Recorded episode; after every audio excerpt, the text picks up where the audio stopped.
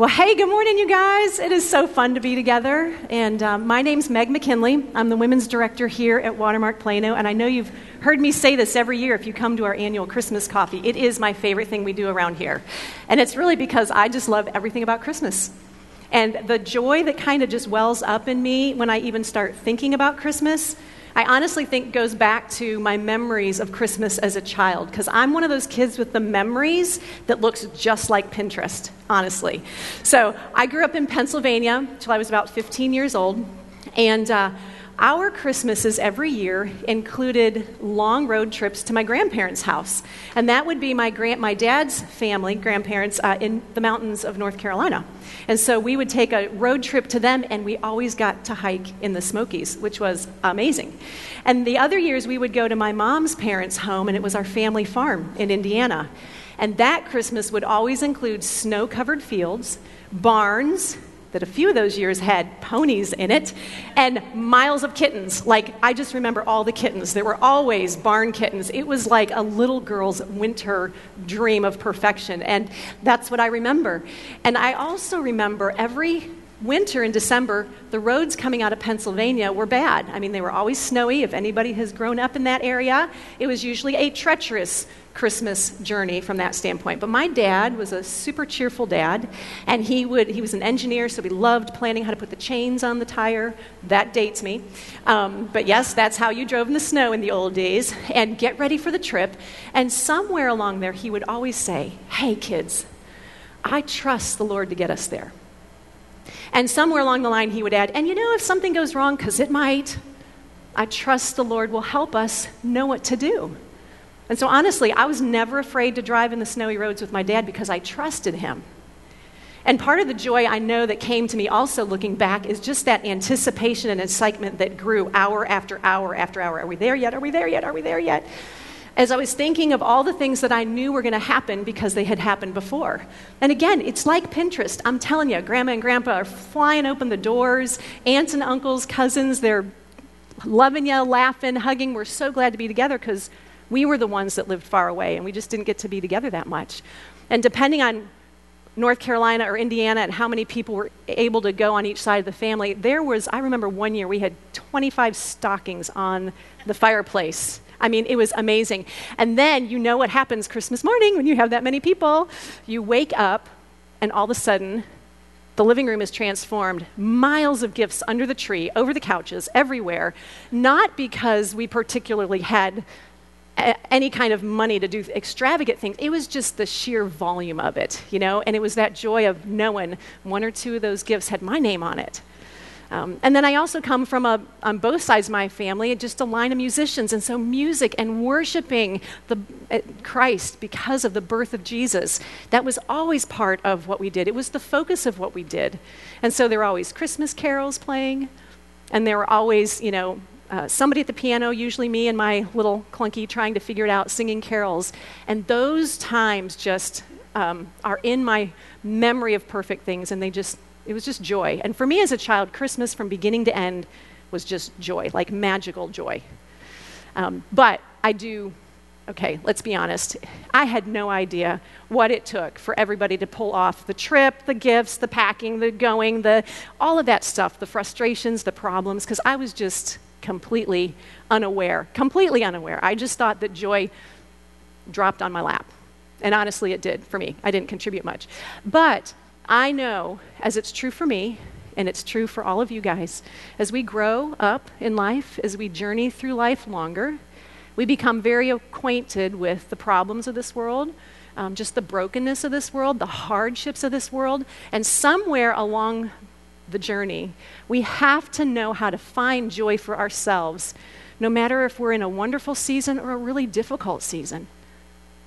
And so that's what we're going to talk about today. We're talking about how to find real joy in the journey of our lives.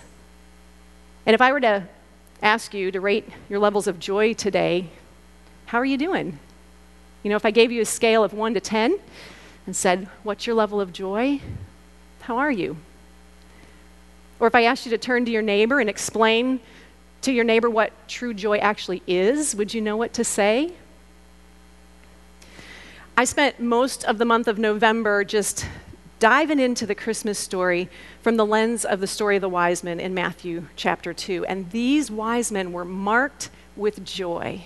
They were men of great joy, and there is so much that we can learn from them.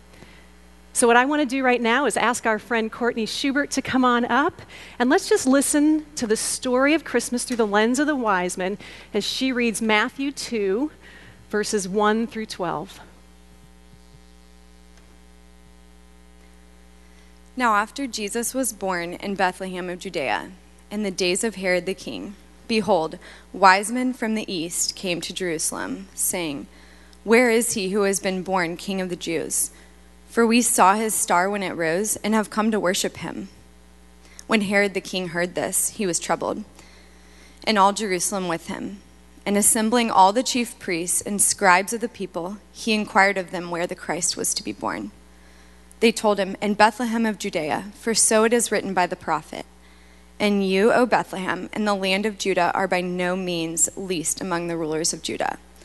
For from you shall come a ruler who will shepherd my people Israel. Then Herod summoned the wise men secretly and ascertained from them what time the star had appeared. And he sent them to Bethlehem, saying, Go and search diligently for the child. And when you have found him, bring me word that I too may come and worship him. After listening to the king, they went on their way. And behold, the star that they had seen when it rose went before them until it came to rest over the place where the child was. When they saw the star, they rejoiced exceedingly with great joy. And going into the house, they saw the child with Mary, his mother, and they fell down and worshipped him. Then, opening their treasures, they offered him gifts gold and frankincense and myrrh. And being warned in a dream not to return to Herod, they departed to their own country by another way. Thanks, Courtney. Okay, here's the recap. We have a group of wise men, and we know they're not Jewish. Also, did you know they're not kings? That's what the Christmas carols would lead us to believe. But they're more like um, uh, Gentile scientific astrologers. Um, think Persia. They're from the east, like modern day Iran. And we don't really know for sure that there's three of them. The text doesn't say, but we assume there's three because they brought three gifts. And we're actually not sure how it is that they came to know that this star would mark the birth of Jesus the coming of the Messiah, the King of the Jews. And actually, most scholars believe that probably Daniel and the faithful Jews that lived in the east in that region in exile 600 years earlier would have brought the scriptures and the prophecies that the Lord gave Daniel would have been embedded somewhere in that culture. And so these men clearly knew that. So they see a star in the sky, they know that it's time, that the Messiah is here, and so they go get gifts. They get gifts that are fit for a king gold and the first two essential oils, right? Frankincense and myrrh. That'll make some of you happy. But they probably, it's like 800 or more miles that they would be traveling, likely on camels. And when they get to Jerusalem, they stop and they ask for more directions. And this is where they cause a huge uproar because they're talking about the king of the Jews coming with the Jewish priests are all confirming, yeah, these are true prophecies, and King Herod's having a fit because he thinks he's king of the Jews and any other king would be a threat to his power. So he wants to kill the child. So he asks them, yeah, when you go find them to worship him, come back, let me know so I can worship him too.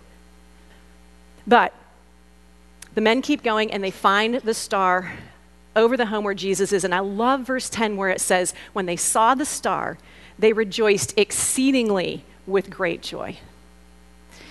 And honestly, you guys, it's just so you know, um, spoiler to the Christmas stories we grew up with, but it's probably months or even years after the baby was born. Okay, so they were not there at the birth. This is in a home, it's sometime later. And so um, if you have nativity scene with the wise men, like just move them about 8 to 12 inches out. Then you can be biblically accurate and feel good about your, your sign, but your, your nativity scene. But they were on their way sometime later. So when they fall, when they follow that star and it rests over the home with Mary, and they come in and they see the child, they fall on their faces and they worship him, and then they present him with their gifts. And then God warns them in a dream that Herod is a madman and not to go back and report where the child is, but to escape. They're now running back home on camels, however that works, probably the longer route, more than 800 miles. So over 1,600 miles round trip. And that's how the story begins for them, and that's how it ends. That's all we know about them. And so, everything that we don't know, for everything we don't know about them, what we do know from that part of the scripture is that these men had a hard journey. Their journey was hard, and yet they chose joy in their journey. These were men that clearly believed God was faithful to his promises. The Messiah was here, the King of the Jews was here by the star's sign. And they had confidence that following that star would take them where God was calling them to go. And so God called them to do something hard, but despite the hardship, they chose joy in the journey. And so we are all on a journey too, right? Every day we live our lives, we're seeking something. And every day we wake up, the world gets darker outside, the world gets more dangerous outside. And as much as we try inside our homes to prevent it and protect ourselves from everything, hardship comes in our homes as well. And sometimes um, throughout life, there's just different kinds of hard on the journey of life. Some of the hard things we face are very sharp and acute and painful and shocking, like the death of a loved one and the grief that follows, the diagnosis of a disease, of cancer, and all of the devastation that it brings. And then other times, there are seasons of life, there's periods within our journey that it's just kind of this long, exhausting, constant, wearying kind of hard, like caring for an aging parent or um, dealing with a chronic illness or maybe um, raising a child with special needs.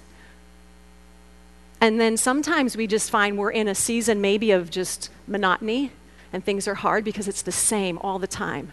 Where it's just on and on, year after year, of these unmet longings that we might have. And so everybody has different types of hard at different times. And the question is, what do we do to find joy on our life's journey? And the answer is, you guys, first of all, we look to God. We have got to look to God to guide us.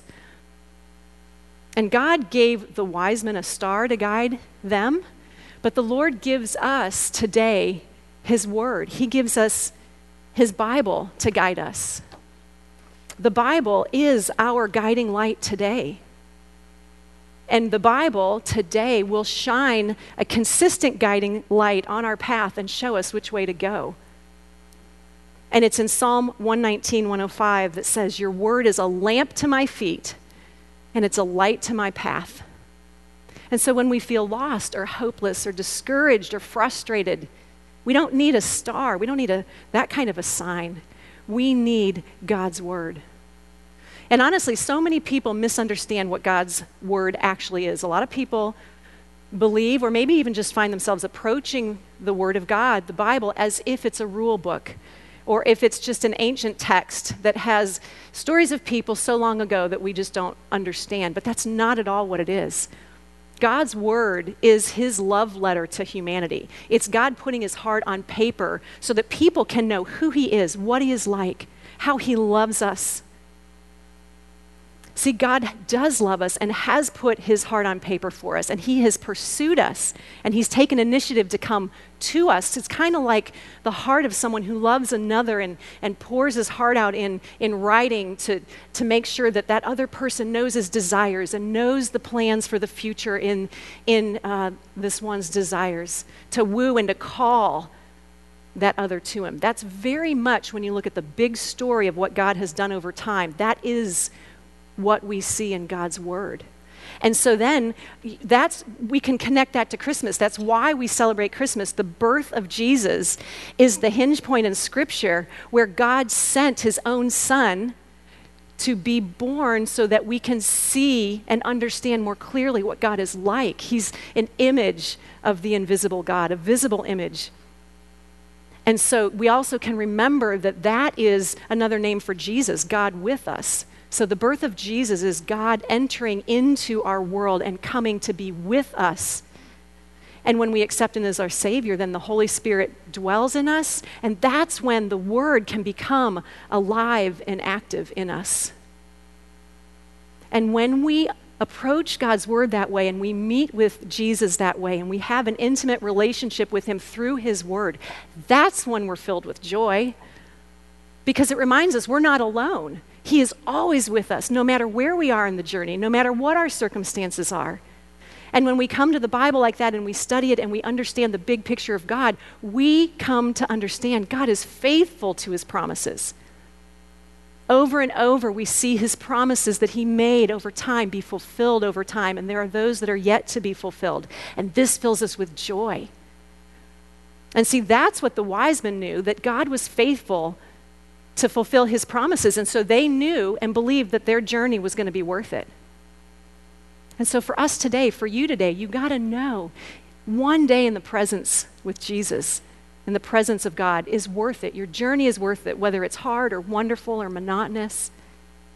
And when we anticipate God's faithfulness in the future, when we get on the other side of this part of our journey, it fills us with joy. And that's kind of like my, my um, road trips as a kid growing up at Christmas time. You know, I was anticipating and filled with joy because I knew it was coming and I trusted my dad. So we find joy in the journey when we understand God's faithful to his promises. We can trust him. And you know, sometimes um, the problem is that we don't understand what God's promises are. We're not sure what he has promised and what he hasn't promised, both in the big picture or in the details of our lives. But in the largest sense of, of our understanding of God's plans and purposes and the promises He makes to us, you know, some of you um, think that God has promised to punish you when you sin or when you mess up or you make a mess of something, you know. And some of you think that um, avoiding sin and avoiding it is, is the goal because you don't want to be punished by God. Um, and others may think that, hey, you know, when you get yourself into a mess, that God leaves you alone. He's out, abandons you. And so you got to figure out how to get yourself out of the mess. And then ho- hopelessness and despair comes when you're in a mess and you can't, and you, cre- you created it yourself. We've all been there, you know, and then we can't find a way out. That feels very hopeless if we're alone and by ourselves. And then some of you may think that once you accept Christ as your Savior, that sin won't hurt you the pain and the brokenness of this world won't touch you. And so when something happens and the brokenness does hit, hurt, you're mad at God, God because you feel like He broke His promise. And none of those beliefs are true. None of those things are God's promises. When we sin and we mess up, God comes into the trouble and He rescues us. He walks with us. He saves us from our sin. He forgives us. He helps us learn how to repent, turn the other way, and follow His lead instead of our own. And this is God with us in our troubles. This is Jesus, Emmanuel, God with us. He shows us which next step to take. He doesn't punish us for sin, He rescues us out of it. And no matter how we got in there, He walks us out of it because this world is broken. And this is the good news. This is the gospel of Jesus Christ, which is that, you know, we celebrate the birth of Christ at Christmas because he was born, but Jesus was born to die. So he was born to die on the cross to pay the penalty for our sins that we couldn't pay. And he was crucified, dead, buried, and then three days later he rose again so that we could be invited into accepting him as our Lord and Savior for our salvation, which starts the moment you accept Christ as Savior and it never ends all the way into eternity. And so when we look at the journey of Christ, it was incredibly hard for him. His journey took him to the cross, and yet he trusted his Father. He chose to walk the difficult path, the difficult journey, for the joy that he anticipated when it was finished. And that's the amazing verse in Hebrews 2:12. Excuse me, 12:2. Hebrews 12:2. He says, "Who for the joy set before him endured the cross, despising the shame, and he, he, seat, he is seated now. He sat down at the right hand of the throne of God." Just like the wise men, God will help us all do hard things as we trust him and as we anticipate his faithfulness. But Many of you might be thinking right now, okay, I uh, trust God's word for guidance. I know He's faithful. I understand many of His promises. But how do I actually get joy? Because I'm not sure I describe myself as a joyful woman. Um, and I will tell you, Google is like no help, none at all. That's where we got to the point in the message, and I was wrestling How do you define joy? Some of you know, we've talked about this. I've been asking everybody, how do you define joy? And you do a lot of looking up in sources, and it's always described, and it's very hard to define. So, Google, so you know, has reduced um, joy to extreme feelings of pleasure. And if you go on for more of our world's definitions, it's joy and happiness as a feeling are the same thing. And that is not at all true. Because remember, God's Word is our guiding light, not Google. And so if you look at God's Word, there's so much about joy in God's Word. God's Word says that joy is a fruit of the Spirit. We know that from Galatians 5:22 that says that the fruit of the spirit is love and joy and peace, patience, kindness, gentleness, goodness, self-control. So joy is something that results from having the spirit in us. It's actually something we possess when the spirit is indwelling us, sealed in Christ. But the best definition that I have been um, given in my search to really get a good definition is this Joy is a lightness in our spirit that comes from fully grasping that God is good no matter what. Isn't that a great definition? A lightness in our spirit that comes from fully grasping that God is good no matter what.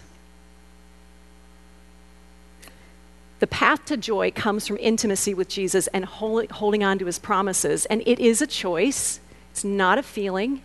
It is a lifestyle. It's a lifestyle of, of gratitude and it's independent of our circumstances. And it's something we need to pray for, we need to fight for it, because unlike I thought as a kid, it does not drop on our lap. But joy is God's will for our lives. And we all know it, but a joyful attitude, no matter what we're going through, that is a glory to God and it's encouraging to others and it makes people go, What do you know that I don't? How can you be joyful? 1 Thessalonians 5 16 and on says, Rejoice always. Pray without ceasing. Give thanks in all circumstances, for this is the will of God in Christ Jesus for you. There are so many of you, so many women here at Watermark Plano whose lives are marked with joy as they walk through a variety of different things in their journey. And remember, we said hardship takes different types and forms acute and long and wearying and just daily difficult. And so we've asked just a few of these women that we um, were able to work with for this morning specifically to just share with us, help us understand in a silent sort of way how they find joy as they are working and walking through a variety of hard things. And you need to know these are women who are choosing joy in the middle of the hard. None of us are doing it perfectly. We are not perfect women, but we can be faithful and we can see this in the lives of these women by the way they know Jesus and they hold on to his promises. So let's go ahead and watch. So awesome. It's so awesome. I just love that. There's so many stories behind that. And you know what? We want to take a minute just to do right here, just quietly, privately at the tables, just for you individually, is just take a minute and reflect. Do you know the answers to those questions? what kind of joy would you describe yourself as being in? And what kind of sustaining joy is Christ able to provide for you, and why? And I think it's just a really good opportunity for all of us. Just take a minute and reflect on that. And if you look at the centerpieces of your table, there's those little table tents that are white that have the word joy on them. There's one for each of you at the table. So would you go ahead and grab those and pass them around and make sure you each have one. And the music's going to play just for a couple of minutes. Everybody just stay in your seats and just quietly reflect. And if you can identify that, write it down. Stick it in your purse, take it home, reflect on it, talk to the Lord about it this week. Let's just go ahead and do that for a few minutes. All right, so that might be a hard exercise for some of us. It's a good exercise. Remember, our definition of joy is a lightness in our spirit that comes from fully grasping that God is good. And one of the things we want to make sure is that we're available to you guys. If this is an exercise that you wrestle with and you're like, I'd love to talk to somebody a little more about this. There's so many women here. You saw many on the stage. A lot of us that have been um, working together to pull this up. We'd love to talk with you, pray with you, talk through some of that with you, and help you. It's an important part of our journey to encourage each other and to help each other keep our eyes on Jesus, to worship Christ with our lives. You know, in the story of our wise men, that's where we are. Verse 11, it says, And going into the house, they saw the child with Mary, his mother, and they fell down and they worshiped him. And then, opening their treasures, they presented their gifts gold and frankincense and myrrh. And so we can see that the entire purpose of the wise men's journey was to worship Jesus. And they knew that the journey was hard and they prepared for it. And they trusted God's guiding light to show them the way, and He did. And they believed it would all be worth it if they got there and they found Jesus and they could worship Him together. And that's what they did. Their joy was complete in that time when they stood before God Himself and worshiped Him together. And our journey is going to be hard at different times, some harder seasons than others. But if our goal is to worship Jesus every day with the way we live our lives, the, the best we can to cling to Him and offer the best as we travel through all the ups and downs of, of everyday life, He'll sustain us with the joy that can only come from Him. And then when we make it to the end of our life's journey, our joy will also be complete as we stand face to face with the Lord and together with others will worship Him, and it'll all be worth it. And you know, as we are still in the journey on this side of heaven, that is one of the great privileges we have as a body of Christ.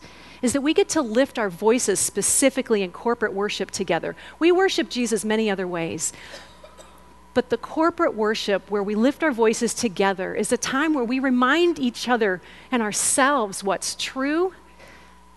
We can put our eyes on the Lord just for a moment before having to run and get lunch and find the kids and get back to all the chaos. But when we come together, we worship, we lift our voices. It's a time where we can get just a little taste of joy and we're citizens of heaven. That means wherever we go, we bring to bear a bit of the taste of heaven on this earth now. And joy is a part of that. Joy is absolutely a part of this. And this is what the church has done together for over 2,000 years, is come together and worship. That's why we want to do it. And it doesn't matter if we can sing now or not. Evidently, in heaven, it's done with excellence, which means we'll probably be really good at it then. But the Lord may be asking you to do hard things, but He's with you in it and He'll help you get through it. And as you keep your eyes on Him and trust Him to guide you, you have access to His joy that will sustain you. And so, what I want to do just as we close, I want to challenge us to choose joy. I just want to pray that the Lord would use our final times together, just in singing some more songs at the end here, um, just to kind of replenish us with joy, to refresh us with joy. And then when we're done, we're going to stand and sing together, Joy to the World. And I want us to sing, us, sing it like we mean it. Because we can have joy no matter the part of our journey, no matter our circumstances. So let me pray. Oh Lord, I thank you so much that you are with us and that you never leave us alone. And Lord, I do ask that you would just fill our hearts with a fresh supply of your joy, Lord as we sing your praises, as we cling to you, as we celebrate what you've done. Lord, I do ask that you would help us remember that you have come to us, you have given us yourself through Christ, through your Holy Spirit with us. And will you help us just declare your praises to ourselves, to our friends, to each other, to a broken world that needs you? Lord, we love you and we just thank you for this time of Christmas to celebrate with friends and family, even in the hard things about it. Lord, help us be women who sing joy to the world like we mean it. And we pray all this in Jesus' name. Amen.